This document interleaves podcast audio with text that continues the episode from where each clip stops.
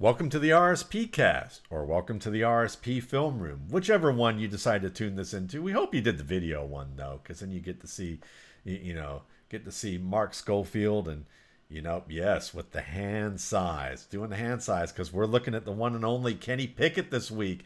The can he play in the northern climes? Can a Pitt quarterback play in Pittsburgh across the? the That's a head scratcher, man. You know, I know. He's buried in Grant's tomb. I know, I know exactly. So it's one of those questions though. It's it's kind of like, you know, did you pay attention to the Jim to the Aaron Rodgers Instagram last night? Right. Well, you know, it's kind of a, on that level. Um, but you know, we love doing this. We love watching film. So we're going to look at Kenny Pickett, a lot of people's number one quarterback prospect. Um, I will say I have him ranked number one right now, but it's so close. And I'm honestly about 85%, 90% sure he won't be my number one quarterback in this class. How about you, Mark? Where whereabouts do you have him? I mean, I think he's top three, four for sure. Yeah, I mean, he's near the top. This is honestly, Matt, and I've really been kicking this around in my head the past couple of days now. If there was a year where I was going to say, you know what, I'm not ranking these guys, I'm going to tier them and I'm going to give you like these are your four like pro ready safe guys and here's how I'll rank those within that tier. Here are your four like lottery picks, boom bust. If you get it right, they could explode, but if not, it could look poorly.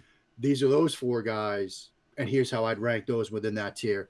I mean, he's probably in that former tier of the guys that I think are you know, you could see this guy having a long career in the NFL. You could see from what he does from a mental perspective and a, a decision making perspective that working out in the NFL. And so in that tier, he's probably one or two.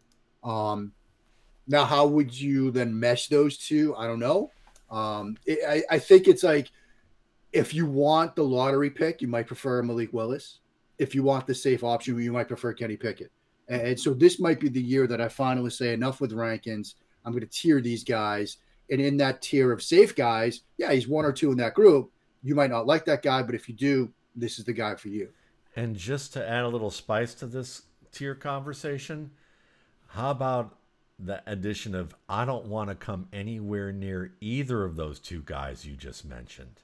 That's kind of an answer I'm starting to have some thoughts about. And, yeah, I mean, and...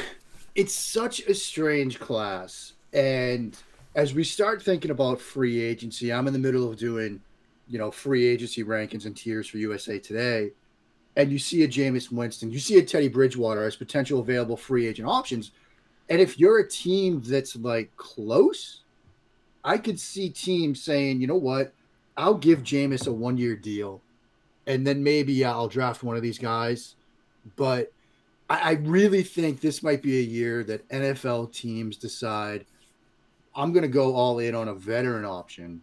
I don't know about any of these guys. I'll let somebody else do that. And if it ends up the Carolina or Atlanta drafts Malik Willis and he pans out well, great. But I don't want to be the one to have to make that decision. And you know, you may say whatever you want about that. You may say you'd rather have a Malik Willis than a Teddy Bridgewater or a Jameson. That's fine. But this just seems to me, Matt, like a, a, a draft cycle where decision makers are going to say, I'd rather go with a Jimmy Garoppolo via trade or Jameis Winston than put all my eggs in the Desmond Ridder or the Kenny Pickett or the Malik Willis basket.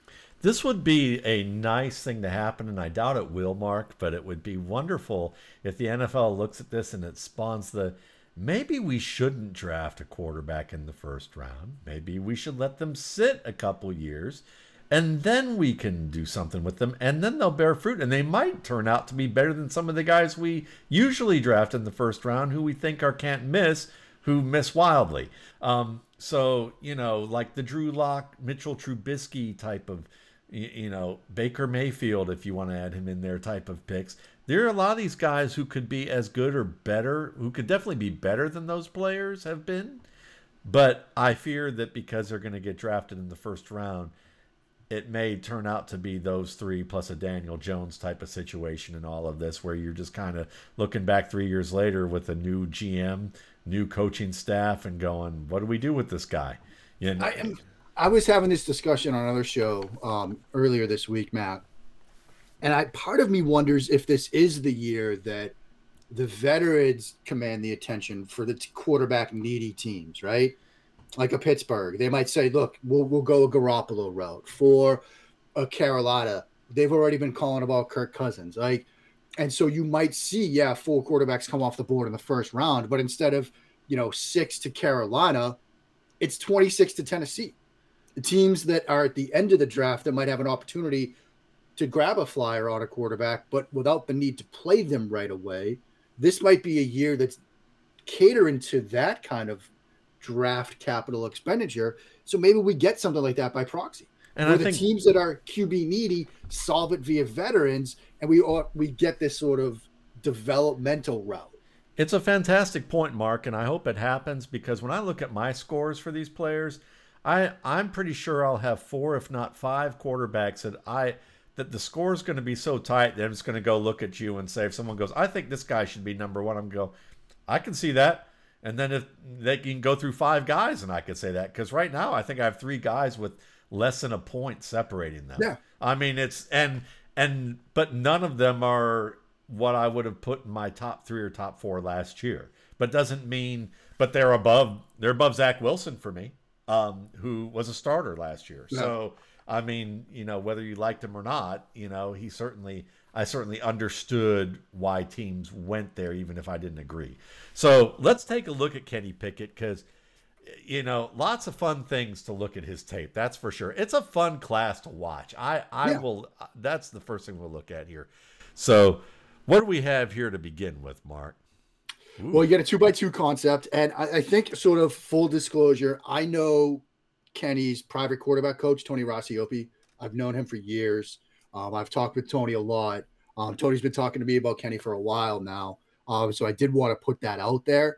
Um, this here, two by two, you get sort of your smash look. Pittsburgh loves to go smash to one side, and a different concept the other. So you get your smash to the left, you get your post out to the right side of the field. Too high structure, looks to be quarters with the way that curl flat defenders leak into the outside. And I just love how he uses his eyes here because he opens to the left to the smash. You see the out route is covered by the curl flat defender, the linebacker leaking to the out. You'll see that corner sinking to get depth under the deeper out route. And he uses his eyes to get that play side, that smash side safety to open his hips right there. And then he throws the post backside. And it's just a you know, the more I watch quarterbacks, the more I become enthralled when they can move a defender just a couple of steps and create space. Yeah. And again, it's this is one of those that what's nice is there's a lot going on from the the drop standpoint, you know, yeah. during the drop. Now when it comes time to throw or no throw, I'd say it's pretty easy. Like right here, yeah. this is wide open and with the yeah. turn of the back there. But Again, he's got to fit it over uh, an underneath defender here. And I, I don't think he's going to have any problem with that, what the distances is, but it's a beautiful throw. Yeah. Yeah, and I I like the idea and the, the, way he sort of creates space. He's got a little bit of traffic at his feet to do this because you get, you know, guard sort of pushed back into his lap a little bit there. Um, but it's just it's good execution, standard route concept. Get into sort of that if you want to call it his second or his third read and I like how he applies some information pre-snap too, because that receiver that's on the zero to the left, that's flexed out to the left, that's a tight end, and that's a corner to the boundary outside of him. So he knows it's going to be probably some sort of zone coverage, un- unless they're taking a corner and putting him on a tight end. So he knows he's going to have a zone coverage to work against, and then he opens to the smash side, short side of the field. That's where your eyes will go first. Sees how the coverage is unfolded, moves to the safety, makes a good throw. Well done. And one of the things that I think you noted very well is that there is a little bit of interior pressure um, pushing the pocket back a bit. And I find, and we're going to, this is going to kind of foreshadow some of the things we'll see later, but I find that when he feels pressure that's tightening that that is blocked, he's fine. When he sees pressure that's unblocked, that's when yeah. things can go a little haywire for him. We'll talk about that in a little bit, but you know, moving forward here, you get your nice little read the mesh there. Yep. It's kind of the same thing, but yeah. now he's got, you know, single high safety to work with.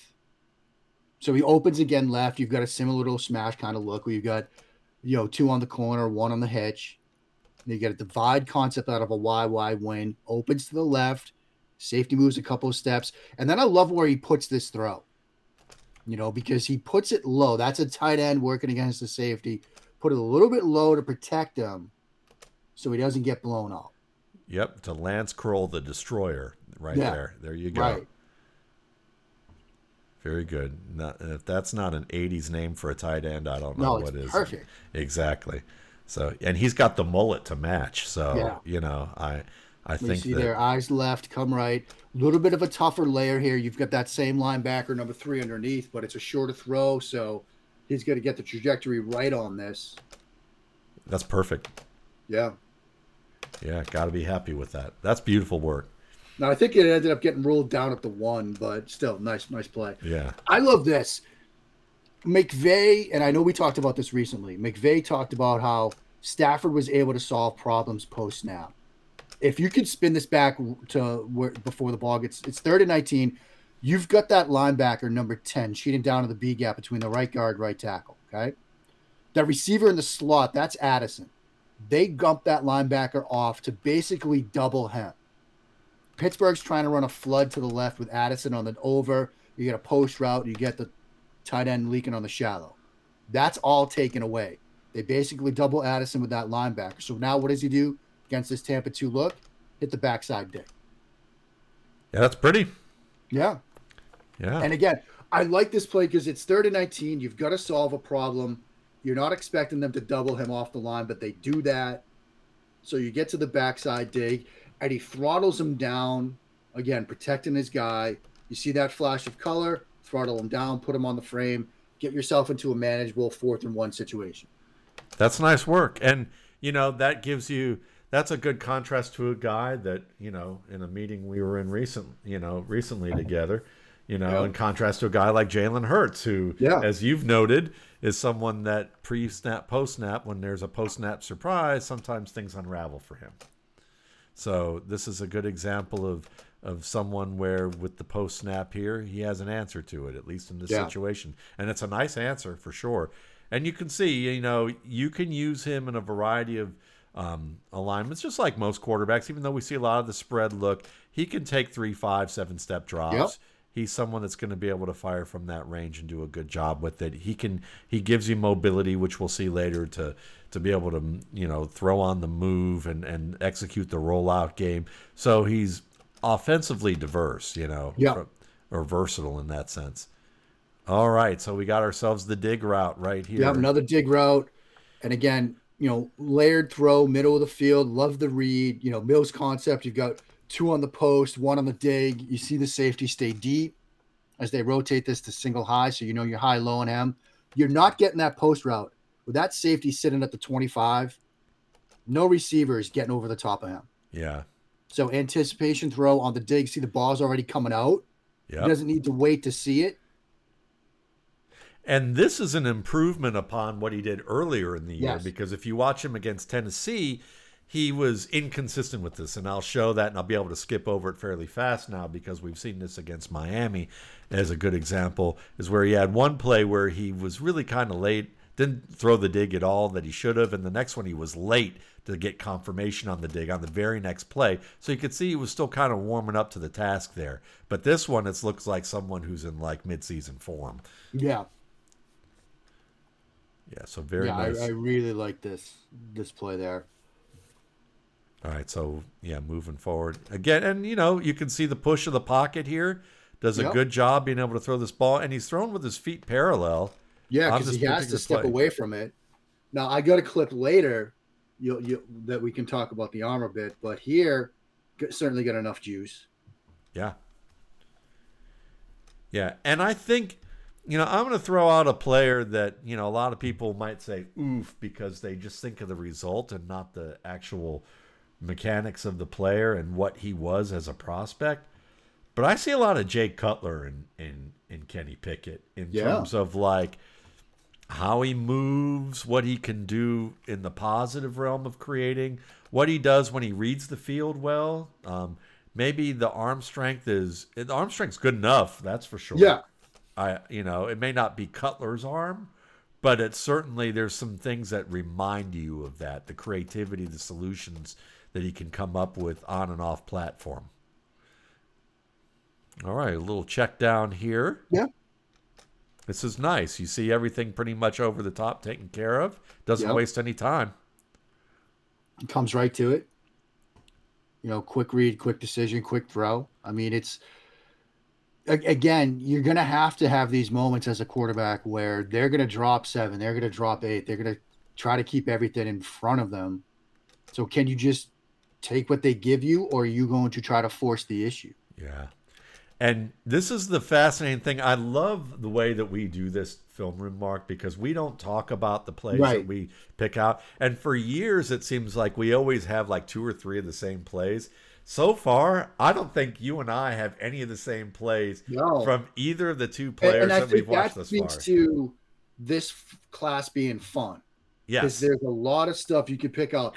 Like last year when we were doing Mac Jones, it was like we had like five or six of the same plays. Yeah. Yeah. Like this, this is a wildly different group. Yes, it is, and so it's it's really entertaining. But it's showing some of the same things, but it's also enlightening some things with points that we each are going to make. Because, like, again, this is another one where you, he doesn't see any flash of white. Everything's like you know basically blue and gold moving at him, and when he sees his own flashes of color moving near him, he's fine. He's a rocket in the pocket. And and that's nice when it comes to plays getting compressed or pockets getting compressed. He's comfortable with that. So that's that's a good expression of the of his pocket presence that I think is important to note, especially in light of what will be to come. This is again that that dig route anticipation, middle of the field, Yeah. All right, a little then. high. And I mean, this is where I know there's going to be because this was a bit of a colder, rawer day Yeah. in Pittsburgh, and you see the high throw. People will start saying, "Is it a hand size thing?" You know, so this is the opening to that discussion. But again, layered dig route, anticipation, middle of the field. He's not somebody that's afraid to. I know when we talked about Corral, we referenced Herbert. He's certainly not somebody afraid to attack the middle of the field. He's asked to attack the middle of the field a little bit more. And I also love the eyes and the feet here, you know, because he almost sets up like he's going to throw to the boundary. And you got that underneath Yeah. curl defender to navigate. That guy opens just a little bit, allows that receiver to get underneath that. I mean, over the top of him to the inside. Yeah. So it's a really good job of manipulation. Beautiful. I mean, listen, as long as the, the Pittsburgh Pigeons don't poop on the ball, I think he'll be Yeah, okay. he'll be okay. Yeah, you know. Now, if they're prone to do that, we don't know, but Right. nice little hole there to throw to, too. Yeah. Yeah. All right, so let's move forward. Another Miami clip here. Yeah, this one, you know, man coverage, throwing the over. Timing is good. But this is one where you start to say, okay, does he have an elite arm? Yeah. Because you could see this hand's just enough for that corner to get under it. I mean, I think he has an NFL arm. I'm not worried about him from an arm talent perspective. But, But, this, this, is just opens the door to the okay, maybe it's not a lead, but it's an NFL arm. So now you start thinking, I, I, uh, you know, Deshaun Watson has other issues right now.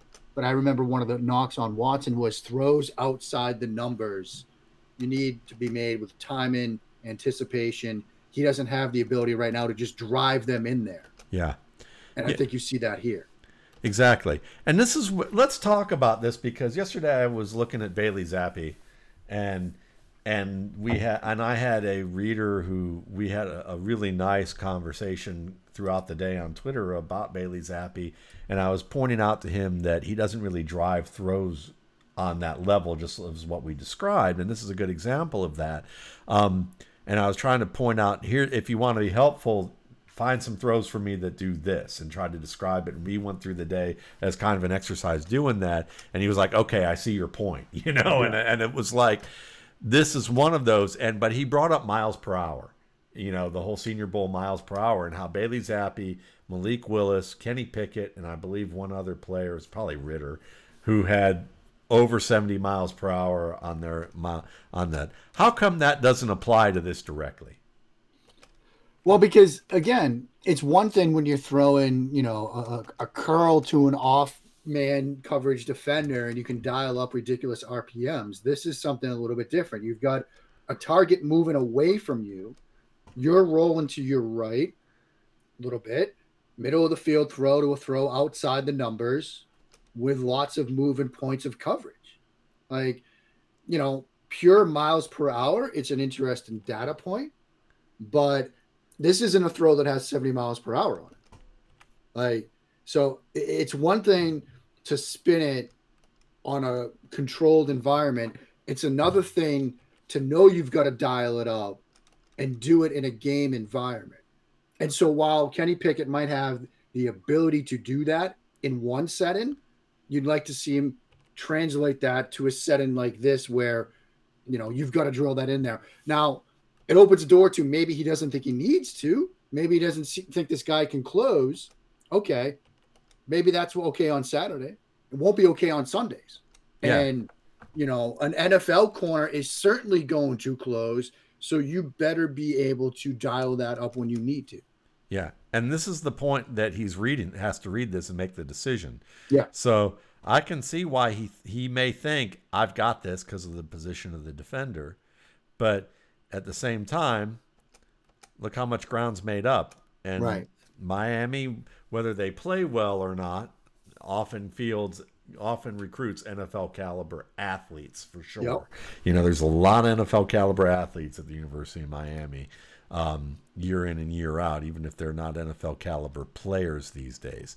Um, you know, I, as a whole, not saying you know there's some awesome examples where they are, but uh, but yeah, this is one of those that I've certainly seen with his game that we're gonna we'll look at a little bit more, and let's do that. Um, move forward here, and we'll start with Pickett here, looking through. This is an example of the dig um, earlier in the year against Tennessee, where he has this right here about to break yeah. open, and he just doesn't take it. He doesn't see it um, doesn't feel good about it, and then he sees a flash of orange, and I think that seeing that flash of orange creates a scenario for him where he winds up, you know, in a scenario where he decides to run and and take it outside. And so we'll we'll skip through some of this because we've shown that before. We're going to look at the next play, and you'll see he got better on the next play here, yep. where you're going to see him actually run this dig from a different concept, but you know he still does a nice job of now seeing the safety on the right hash move, you, you know, to the outside. He knows that's going to be cleared over, and he makes that throwing decision right at the, the beginning of the break. Maybe a little late by what you would like from an anticipatory standpoint, but he places it in the back shoulder away from the middle defender. So yeah. there's nice placement here. It's early enough, you know, and it, it's good work. Yeah, I like this. I mean, I, I like that this is an example of applying a mistake. I always love it when quarterbacks do that. And so you had the previous play where, okay, probably should have ripped the dig. Why didn't you? Okay, now he's going to do it. So uh, you got to be happy with that. And especially now that we look at what Mark showed with the Miami play, that he was very comfortable doing it with the Clemson play as well. Yeah. There were at least three plays in Mark's notebook that pretty much showed from different concepts a dig route like this where you had to layer it over coverage. So that's and I know that like it's like, well, why are you hopping on a dig route? So much too high coverage right now in the NFL. That backside dig. Look at Matthew Stafford. Look at how many times he threw that this year. Yeah. That's that's like the next sort of NFL throw. It used to be, oh, can you throw the deep out? Can you throw the deep comeback? Can you throw the backside dig? You know, I think that's where the league's going. Yeah, absolutely. So I think this one is more of a placement throw. Yes, this is the one with with our not Krull the Destroyer, but um, I don't remember the the other kid's name, Bartholomew. Yeah, yeah, and this is a nice throw because he sees right here the leverage of the defender trailing, and he accounts for it. And this is important because we're going to see later that he may not account. There's things that he accounts for early in games that I'd like to see him account for when the pressure gets a little bit higher because this is one where he places it high and away, and he does a Yep. very good job of putting that only where the receiver can make the catch. And so the fact that he can do this and he does it well is kind of a setup for some of the things that we're going to look a little bit later because um, knowing that he can do it, but then the then when the pressure is on and he doesn't, that can be a red flag. That Yeah. can be a problem, and that's where I'm at with this. Is like, can you know, does he know his ABCs and one two threes? Yes. When it comes to throwing the football, you know, at the college level, the fact that he sees that and goes, it's got to be high and away, you know, Right. because this guy's going to be able to recover and try and undercut this route. So I got to put it high and away, and it's perfect absolutely perfect. And look at all the YAC he gets as a result of that against a good athlete. So, you know, that's a pretty play. Then we're going to see here, this is one that worries me. We talked about the pocket compressing. Yeah. And I'm probably being hard on him, but you know, we're talking about first round picks. We're Yep. talking about pro quarterbacks here. And there's going to be a tackle and there's going to be a tackle twist here. And with this twist, right here, you see this tackle work to the left side. And just look how far away he reacts to the sight of this tackle coming free. The tackle's like a good, you know, five or six steps away when you see he sees this right here. Here's Yeah. where he sees it. Five or six steps away. Watch his reaction. Ball out, eyes down. You know, he's nowhere near a throwing position. He's in a reactive state where now he has to move. He can't bait anybody. He could have Yeah. stood still. He could have stood still and would have had room to spin to the outside um, or slide a little bit more, or at least right here, he creates more pressure. I understand there's pressure off the right. You've got a defender here who may be free, and what you have in terms of this dig is covered. Nothing's really open here. But the fact that he's already reacted here, I'd like to see if you waited here and he saw this come open, he could have waited a cup, maybe a couple steps, or climbed, you know, climbed a step and then been able Yeah. to make a spin. He had options to extend this play and then maybe give his receivers time to reroute. right. And so it's a it's one of those plays that it looks difficult because there's three points of pressure here. Um, so even if he does avoid the first guy, he might have trouble avoiding 53. But he Can was you pause it when he starts to react? yeah. That that ball is out. You know what my first thought was when I watched this play? What's that? His hands are big enough. Yes, that's a Yeah, very I good mean, point. Look, I mean, if you're worried about his hand size, like that's a moment where you put the ball out like that, it might just pop out of your hand. so there's at least that. That's true. No, He's- but your, your points about you know how he sees that flash of color, that's that's spot on. And I'm reminded of Montana's book when he talked about how seeing and feeling color as a quarterback, when you react adversely to the opposing jersey color flashing in front of you, you know that's a sign that you're going to be dropping your eyes. You're not going to just simply move and slide and keep your eyes downfield and look for that secondary reaction from a receiver. And so, you know, that is a concern. Yeah. He's not going to have clean pockets to throw from all the time unless perhaps the Cleveland Browns make an intriguing decision at 13. I mean, Yeah. other than that, he's not going to have those moments. So, how he learns to navigate those will be critical. Exactly. And while this play, you could conclude, and I think safely, that he's going to get sacked either way. There's three Yeah. points of pressure. Very rarely does a quarterback get away from three points of pressure. But the fact that he reacts as strongly to the twist is the one that really bothers me because he opened himself up to getting the ball slapped away by the edge pressure based on the way he does this right there. You know, he's, Yeah. you know, I mean, the defender's not close enough, but that's the thing that potentially can be a problem when you're in a tighter pocket in that scenario. So the fact that he overreacts there is a is a bit of an issue to me with that. Yeah. And watching it right here, I mean, we'll see. There's that pressure right there, and he just feels that, and it's like, you know, just too much of a reaction. Yeah. So I don't know if he'd really be able to spin away here, But I think at this point, I would have liked to have seen him try to turn that kind of reverse thing Yeah. around here. He might have had a shot to beat this end and get outside and help his receiver maybe reroute and be able to throw a ball. So moving forward, let's move on to the next. And let me look at my little cheat sheet here. Okay, this is a nice layered throw.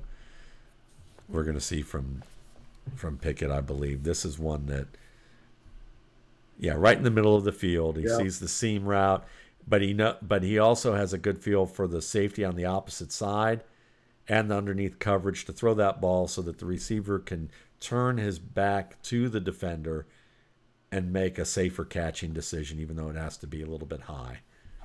You know, and I think it has to be a little bit high due to the underneath coverage at the left hash here that he's got to put there. Now, maybe, like you said, this might be the point where you go, does the ball fly out of his hand a little bit? Yeah.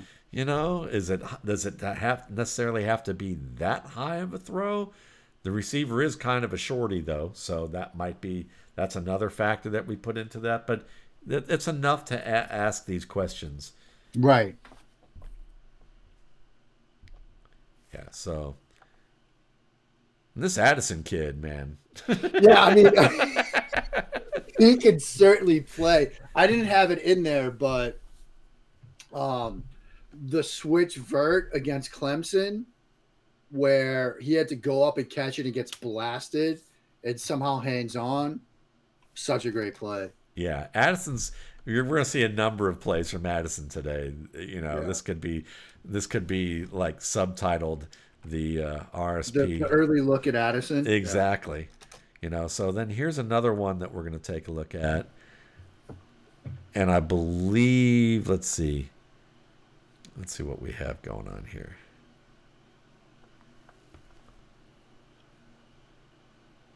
Oh, this is a nice check down.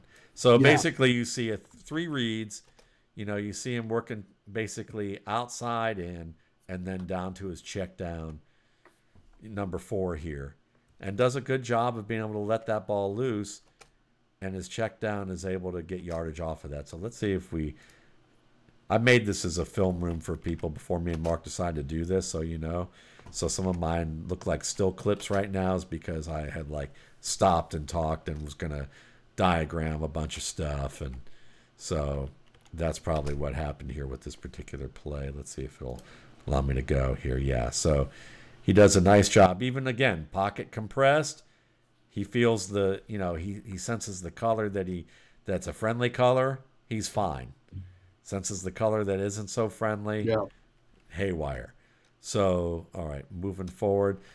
Here's the first of a couple of plays that I really like, and you're going to see that they take away the deeper range in the you know near the red zone. He does a great job of not wasting any time, just like you showed in the Clemson game Yeah. of being able to check down to his back in the flat, and his back gets the touchdown on this play. So it's you know a really nice example of him not wasting any time in this area of the field, and and a lot of quarterbacks at this level do. They take a lot of time in the pocket, um, and they after they go through some reads, they don't figure out how to get rid of the ball or get rid of the ball to an option who can gain yards. All right, so this next one, let's see what we got here. I believe this is another backside play. This is it's three reads capped on the right side, Yep. and then you see him to the backside here.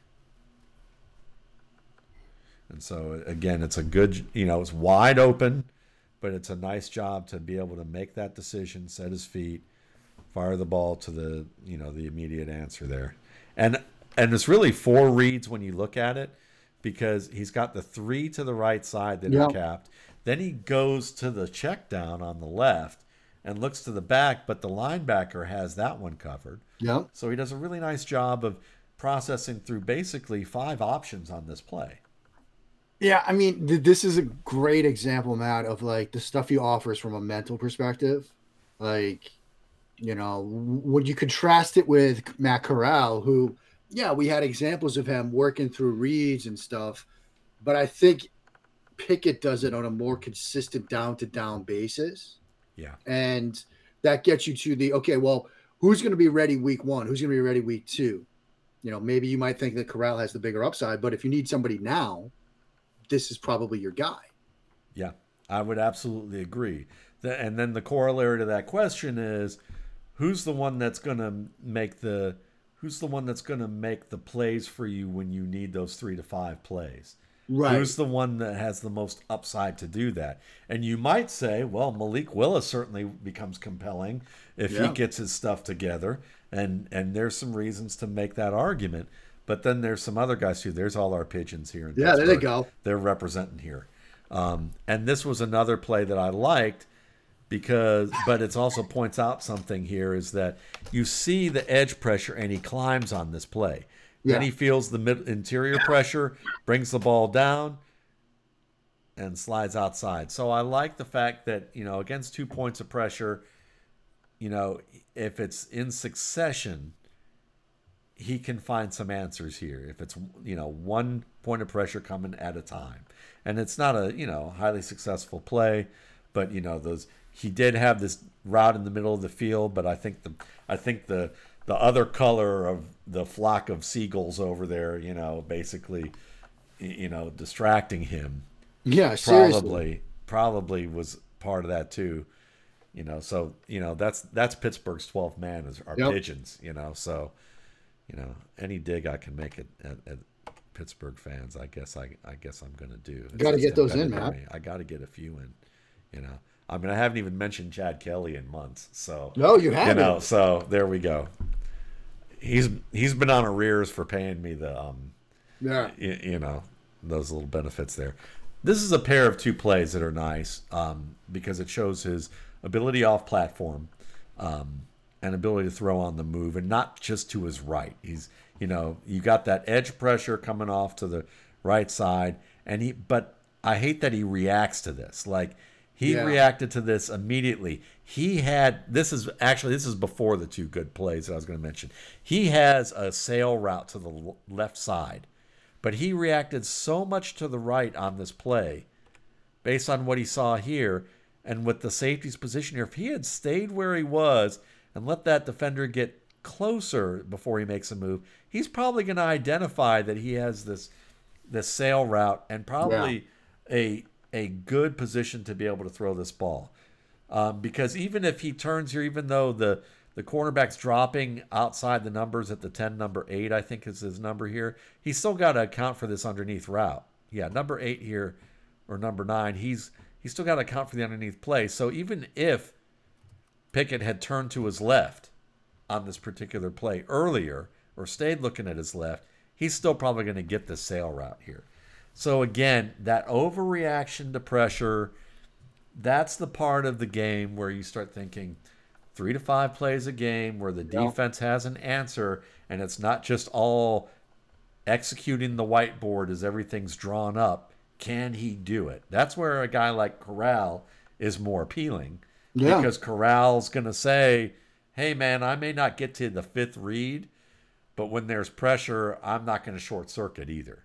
You know, and this is not awful. I mean, he gets yardage. He's able to work away, but you know, late in the game, you know, late in the game, you have a touch. Uh, this isn't late in the game, but if this were late in the game, you'd have a touchdown here, as right. opposed to, you know, a first and goal in a more compressed area of the field where it's even yeah. more difficult.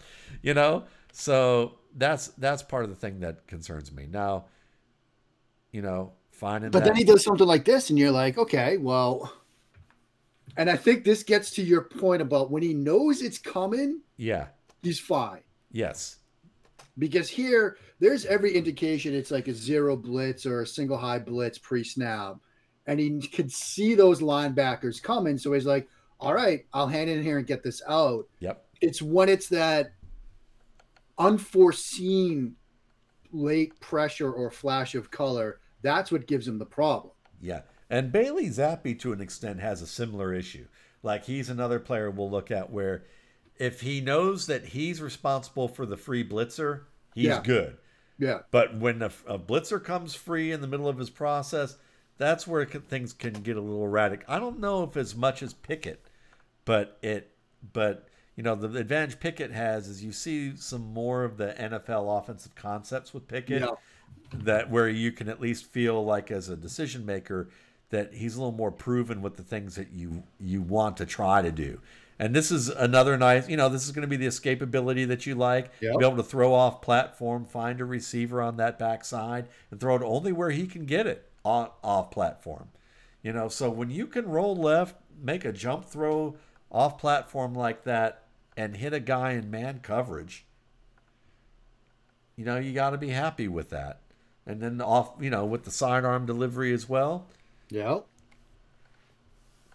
You know, that's there's a little Mahomes, little Mahomes, Cutler, Stafford kind of stuff going on right there. And then here's another one just like that. But this time he scores. He sees the backside receiver in the end zone, finds him, gets it over, and gets it, I believe, yeah, just in time there before the defender, you know, is able to peel back and, and try and attack that.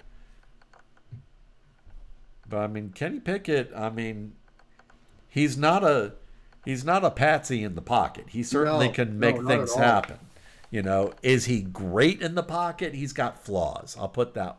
He's flawed against pressure, but he's good enough where you know, if this if you have a good team around him, he could be good for you. Yeah. You know, I think kind of like Kirk Cousins. It's like there there's some things with Kirk Cousins where you go, oh, I I hate it in these situations. He's prone to do some things, but can he be a 10, 12 year veteran who can go to Pro Bowls and and lead your team to the playoffs with a good, uh, strong team around him? Absolutely. Now this play, I believe this is the beginning of where things get kind of um, interesting to me because this is a second and 11 late in the game, fourth quarter. And just look at this right here. You got your safety to the near side right. You've got a man squatting down here. Yep. And that's the only coverage covering this guy on the left side. This is a streak up that side. Throw if you're Ben Roethlisberger in your prime, this ball is out. Like Yeah. you are throwing this ball. This is a game winner that you know you can angle this ball to the numbers. You don't even have to angle it inside and get loft it. Your receiver's going to be able to run under this. Your safety's going to have no shot at it and this corner's going to be trailing. These are the throws that when you think does my quarterback have that aggressive mentality at the point in the game where we can win it? And the answer here is I'm going to check it down. I'm Yeah. sec- you know, now it's second and 11 and he gets a solid 5 6 yards out of this play and you can say, you know, live for another day. But man, you had the winner right here. You- Yeah. You, have it and that's where I get the and we're going to look at the sequence of how this this drive unfolds. Yeah. Be- Yeah, I mean that one's frustrating. You know, it it does get us to the Baker versus Chef argument. And I was talking with somebody uh, who watched our video on Matt Corral, and he said, "Look, you know, I agree with everything you guys were saying." And then I look at Pickett, and I don't think he takes some of those aggressive decisions. Pickett's your baker, Corral's your chef. Uh, uh, yeah, I mean Pickett's going sort of by the steps here. Yeah. And you know, it's you know, maybe he doesn't like that matchup, but he checks it down. Okay. Yeah. And look at this play. And this is the next play. This is the third and five now. It works out for him, at least for this play, because he finds that open crossing route. And look at all the yardage that he gets off of that. Now they're in scoring position. So you can say, look, that worked out, but not so fast because we've still got a couple more plays to go on this drive. And and and I would still think about the fact that he had the potential game winner and he decided to go for the the slow play. He he went for the layups rather than the game winner, and and here we are in one of these situations where he drops back. And he, whoop, skip that. Where he drops back here, and he uh, and let's see what we're gonna look at here. All right, so we've he's got the one safety high here, and you know look he looks to his left. He's got the receiver in the middle of the field, but he doesn't come to that until late. Nope. And he should have seen it. And he ends up taking a sack. And he's late to see this. And if you look at pre snap, look at what's going on. High safety on the left, safety's low, playing up n- near the box on the right. Knowing Yeah. who where your routes are going to be, you should know that the middle's going to be open. So Yeah. why are you dwelling on the left side of the field against pressure? Yeah. You know, that's, you know, again, these are things he didn't do when you looked at his tape in the middle of games. Early Yeah. in games, he does this stuff. He processes this stuff very well. Late in games, when it's vital that he makes the same type of reads, it's like a different guy sometimes, especially when pressure's involved. So uh, that's what concerns me is you get one Pickett that looks good on paper, and then when the and then when the real play, you know, I don't want to say the real plays, but you know those those plays that have more weight to them, Yeah. you know, happen. Now you're taking a sack. You had a game winner that you gave up, and now we're going to go to the next play, and that next play is going to basically show you how this game ends, Yeah. and it's not pretty because this is a process versus results kind of moment. Yeah. And he throws this ball, and you could say, should the, the receiver read the coverage and expected a back shoulder type of situation here? I don't think so. I think he throws it behind the receiver. Yeah. And I also think that where he places it is kind of dangerous, even with where the defensive back was on the opposite side here. You know, the, the safety on the left. So I think he's kind of predetermining where he wanted to go, and he didn't he didn't throw it in the right spot, and it, and basically that seals the game right here. Yeah. You know, so this is where you know the quantity over the quantity. When you look at the quantity of his tape, it's very good. When you look at There's the, an interesting argument. I, I've talked to somebody that did some scouting for teams, and some teams really want you to emphasize with quarterbacks third downs, red zone, third and fourth quarter. And I think from that metric, from that lens, you know, that concern about late game situations is a big one. yeah, Now, you know, we're doing this on Wednesday, the 23rd, and you probably saw the interesting sort of fantasy quote question poll about, you know, you're going to run it back and get you 25 points a game in fantasy, but it's only for the first half of the season. Then you, do you want him or the guy that gets you the steady 15 the whole season? Well, from a fantasy perspective, that's an interesting argument. From a quarterback perspective, if you're going to struggle in those high leverage moments, that's a problem. yeah, yeah. Now I could get into the whole Adam Harstad's argument about this and how it doesn't matter either way for that answer, but Yeah. but but for this, but what you're saying, I totally get your point, and it is, and that's the thing. It's like for me, I I think we can find lots of quarterbacks who can navigate your offense into the third and fourth third quarter. Yeah. It's what what happens here in the fourth. And again, here's one of those situations where when you know taking the pressure, he sees this is one where I think he sees a flash of the pressure coming inside here. And you're gonna and what's gonna happen is he's gonna have his right guard kind of peel off to the left. If he had waited another couple of steps before he decides to run, you know, I th- or at least with this, I think the guy gets close enough. But what ends up happening is he just kind of drops and scurries as opposed Yeah. to climbing. You again, you know, drops, starts to to rush as opposed to just kind of climb away. Now there's a backside defender in this position, but it's still, you know, the it's kind of Kyler Murray esque in that sense that Kyler still does. And he and it Yeah. feels like he has some room here, especially with 60 who's going to come across. He had an alley here to be able to climb up. Yeah. Now, maybe this backside defender gets to him, but he had some angles to go to his up and to the right. Yeah. All right. So, all right, moving forward, let's see what we have. I know this play.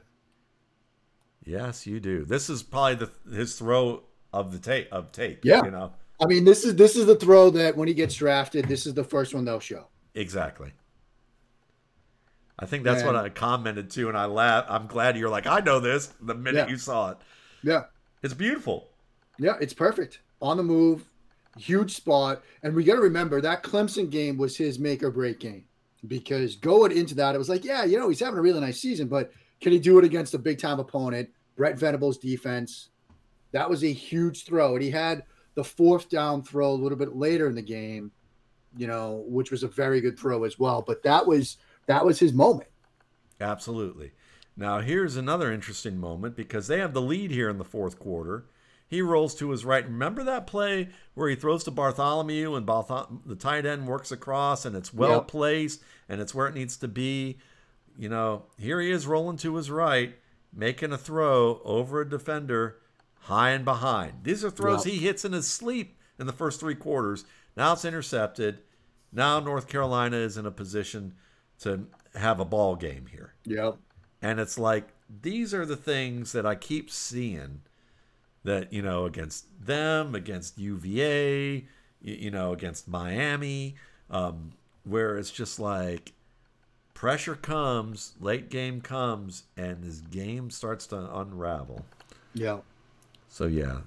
So let's move forward here from this.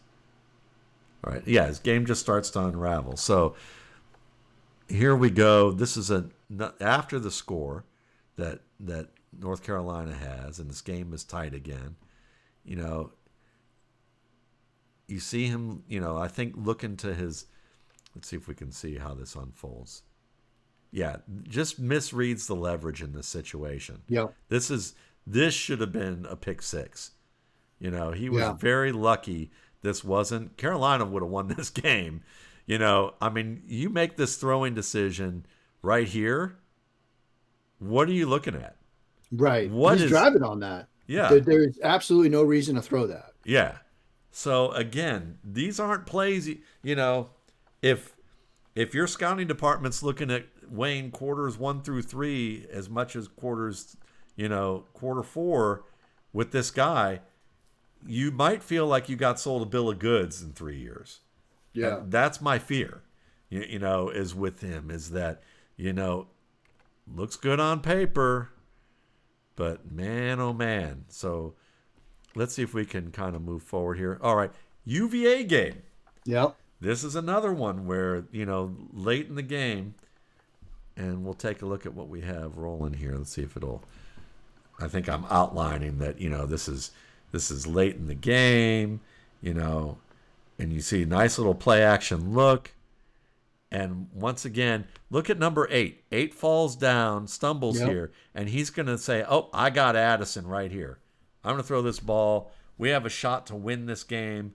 You know, and I've got my man right here. Again, like the tight end throw to Bartholomew, leading the tight end high and away. That's where it needs to go. This one on the move is too low and too inside. And look at that. That should be an interception. Yep. That is an interception in nine out of 10 scenarios. Or Right. uh, if you're going to be forgiving of a good wide receiver, maybe seven, eight, you know, six or seven out of 10. Most of the time, it's the this is game over here. But Addison, who this Right. is an unofficial film room of, steals the ball away and scores on this play. Yeah. I mean, it's just like, you know, let's take a, you know, see if we can get my turtle's pace of this thing going here where it'll uh, unfold. Yeah. So it, it, you know, just as this goes, the defender's in perfect position. He steals it away. And now the dagger's in Yeah. on this play. And But that's another process versus results. Then it's like, yeah, you look at it, he throws a game-winning touchdown, but it's really Addison manufactured a game-winning touchdown. Yeah. If you give this to Pickett, you've got the wrong idea without a shadow of a doubt. If anything, you have to mark Pickett off on this play because it's just the placement's awful. And it's again, you know, the same tight end is right here. The tight end who he threw high and away against Miami where it needed to be, you know, he's thrown further downfield, similar type of placement he has to throw, and just completely whiffs on it and Yeah. it's his his bacon saved on this play. So yeah, this is like Jake Locke, or I mean not Jake, um, Drew Lock, like you know, Yeah. in in terms of you know decision making on this play. So yeah, I that's kind of where my concerns are with one Kenny Pickett is just like can you know tell me like tell me why you would want in light of that. Like, tell me what it is that you could see a team saying to themselves, "We're going to take him anyway." I think it's the fact that you're getting an experienced quarterback that has a proven track record on film of doing the things that still matter for NFL offenses. Figure out coverages, get into backside reads, get into checkdowns, getting through full field progressions on more pro style concepts, some athleticism to survive in the pocket, willingness to attack in the middle of the field. Whereas we know quarterbacks that can't throw in that area or struggle to throw in that area, they're a lot easier to defend. I think that's the Pickett argument is that you're getting the bulk of what you need from an NFL quarterback. I think the flip side to that is everything you just walked through, which is so then when it's 27 24 in the fourth quarter, what happens? Yeah. Like that's the concern. And I think, you know, to bring up our friend Dan Hatman, if you're going to draft Pickett, you're going to your offensive coordinator, your, your quarterback coach, and you're saying this stuff with this repeated stuff we're seeing in the fourth quarter, is this stuff that concerns you? Is this stuff you think you can sort of coach out of him in a sense in that, you know, when we get to that 27 24, four minute 30 seconds left, we're facing 37, he's not going to screw it up for us. Like, and maybe they'll tell you that, yeah, that'll be fine because we've seen evidence of him get into checkdowns, get into reads when he feels like, look, you know, I could just get to that backside read or I could just check it down here. We're going to be okay. Then maybe that's a comforting thought, and maybe that's going to be enough. It might not be for some teams. Well, I would like to thank Mark in advance for answering that question because he obviously, everyone here who's watched this knows that I just gave him the bad end of the argument. Um, and but he's the experienced litigator of the crew, so I I felt like he was best apt to handle it. I mean, it's there's a lot of trepidation there. Yeah. I mean, because the flip side is easy. The flip side is he's the guy that's not going to give you the three to five throws. Yeah. Yeah. The, yeah, because a guy you win games with, and are you drafting a guy you win games with in this class early? Who's I'm the last? Sure. Who's the last Baker who's won a Super Bowl? Mm. It's been a while. Yeah, I'm thinking Trent Dilfer. I mean, you could say at the end, Peyton. You could. You could. At the very end. You could.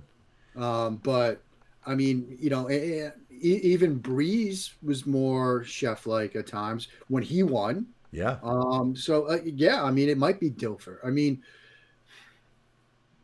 it's, I guess you know it, it comes down to where are you as an organization? Where do you think you are right now? If you're hypothetically Denver, and you feel like we've got all the pieces, but you might feel that Kenny Pickett and what he gives you is going to be enough. But if you're a team like Detroit, that's a year or two away, you might take a bigger swing. Now, Detroit fan, that's a great point you bring up Detroit because you know, Detroit fans probably up to this year go, well, it's going to be the same old Stafford when he goes to LA and he's, you know, he's going to let you down just like he let Detroit down. Right. But Detroit fans are jaded because as much as I love you Detroit fans and I, and I'm a big fan of uh, of a lot of what I'd like to see the team be able to do and watching Stafford over the years you could make the counter argument to the whole that that whole Detroit thing and say well other than Calvin Johnson he I'd watch him make stick throws to receivers that that would rival anything we saw this year that receivers dropped repeatedly yep. over yep. and over again. That would have kept them in games, helped them win games. So, you know, and people go, well, yeah, but that's too wild. You can't expect this type of thing. Well, no, those are the types of things you got to expect to see happen. So the argument is, is if you have a, if your if your team's not anywhere in a rebuilding stage and not anywhere near contending, either pick you make isn't going to help you right now. Right. You know, the argument might be, pick other players, and then when you get to the window, either hope that the player that you draft, the hope that there's a player in the draft who is ready to step in right now, like a Mahomes, and within a year or two, and you're off to the races and you're a contender for years to come, or a Josh Allen, or you get a veteran. You bring in you bring the Manning, you know, the Aaron Rodgers, the Matt Ryan. You bring in right. the the established guy. I just believe, it, you know, I'm hoping, you know, as a Cleveland fan, I'm hoping Denver, you know, picks a guy like this. You, you know, because you know now as a Kenny as a guy rooting for Kenny Pickett, I hope it doesn't happen because I think that there's going to be too much expectation placed on him, and it probably won't be the greatest um, fit for him, you know, for it to work out, you know, because now he's going to have to be com- competing against the Derek Carr, you know, the De- Derek Carrs, the the Justin Herberts, and the Patrick Mahomes of that division. Yeah, and he's always going to be come up short on that end, you know. So that's a that's concern for me. So yeah, for me, I I get where you know to me it's like you have to say, well, we know we know what he can do. We're hoping that if he gets in a really comfortable environment, that he'll be able to mature, and some of that maturity will be, you know, making better decisions that he's shown he's comfortable with in in you know the first three quarters. But I think if you're relying on that at this point of a player's development, um, it's too late. You know, some things are too late. I mean, yeah. You know, if you if you have the jitters now at this age and at this point, I think it's very difficult to overcome that.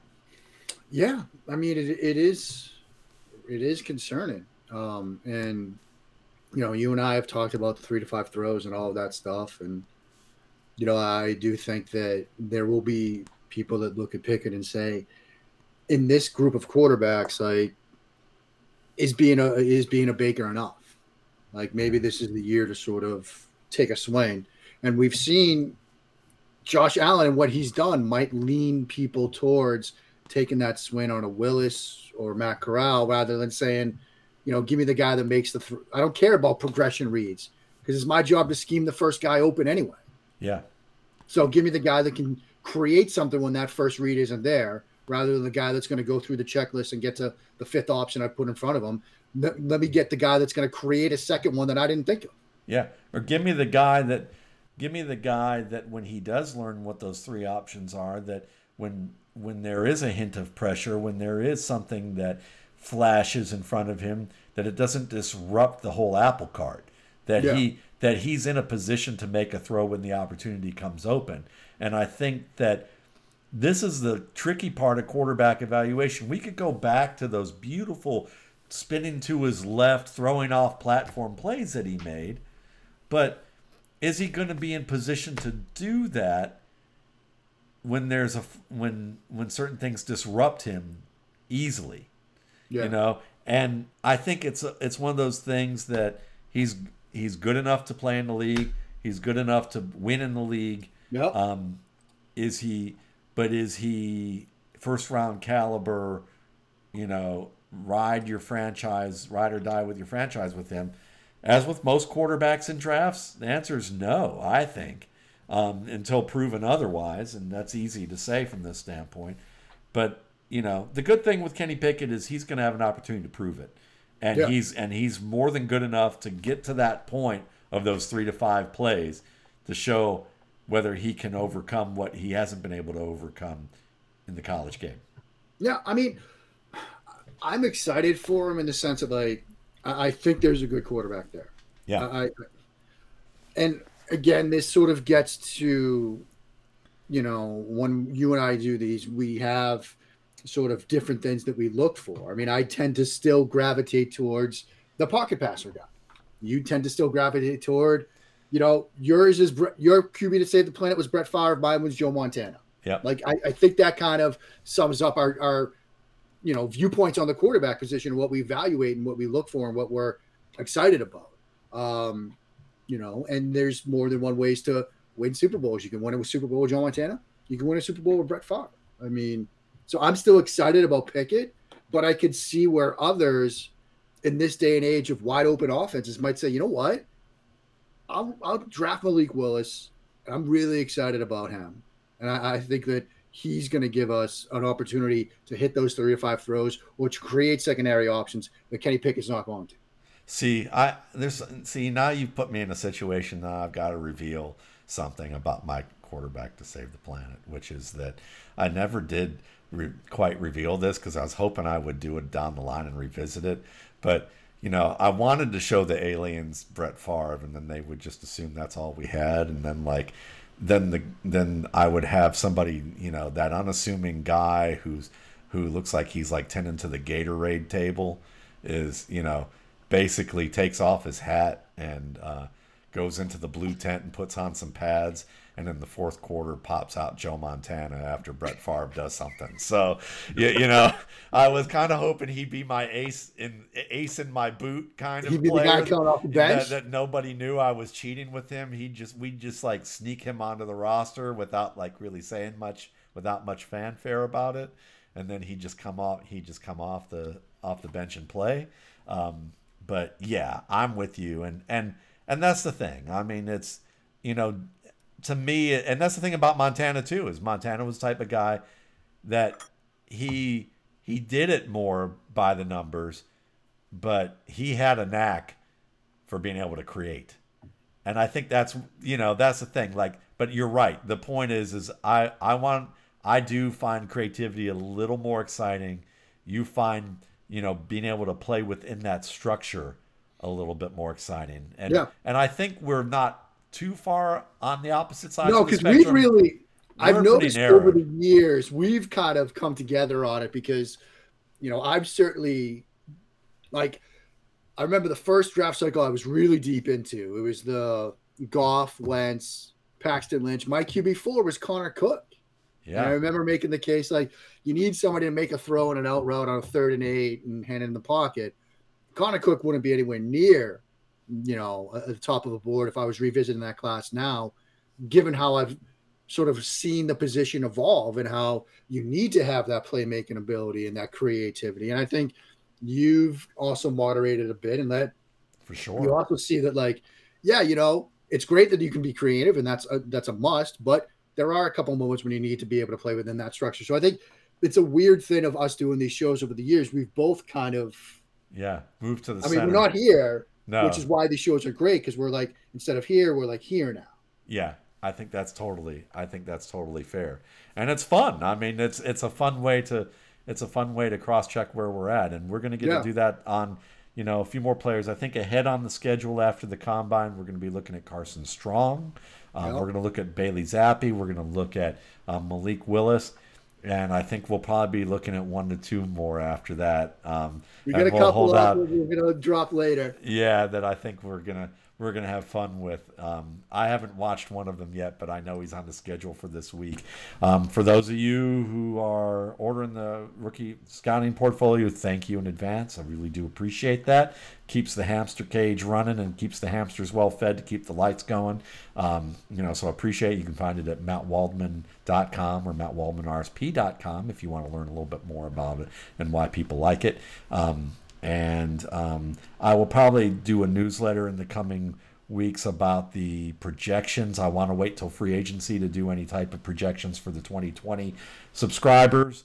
Um, so it may be April instead of March for me to do this, and also because to to be frank, you know, the RSP takes up pretty much all of my time beyond beyond this. So I want to make sure I'm, you know, putting out the best product I can, and then I can go to the um, the projections after that, after the dust settles. So uh, you know, I'll have more communication on that for everybody. So make sure that people who weren't listening to this podcast get a chance to hear that. But uh, thanks again for listening, and uh, for Mark Schofield, Matt Waldman, thanks again. Have a good day, week.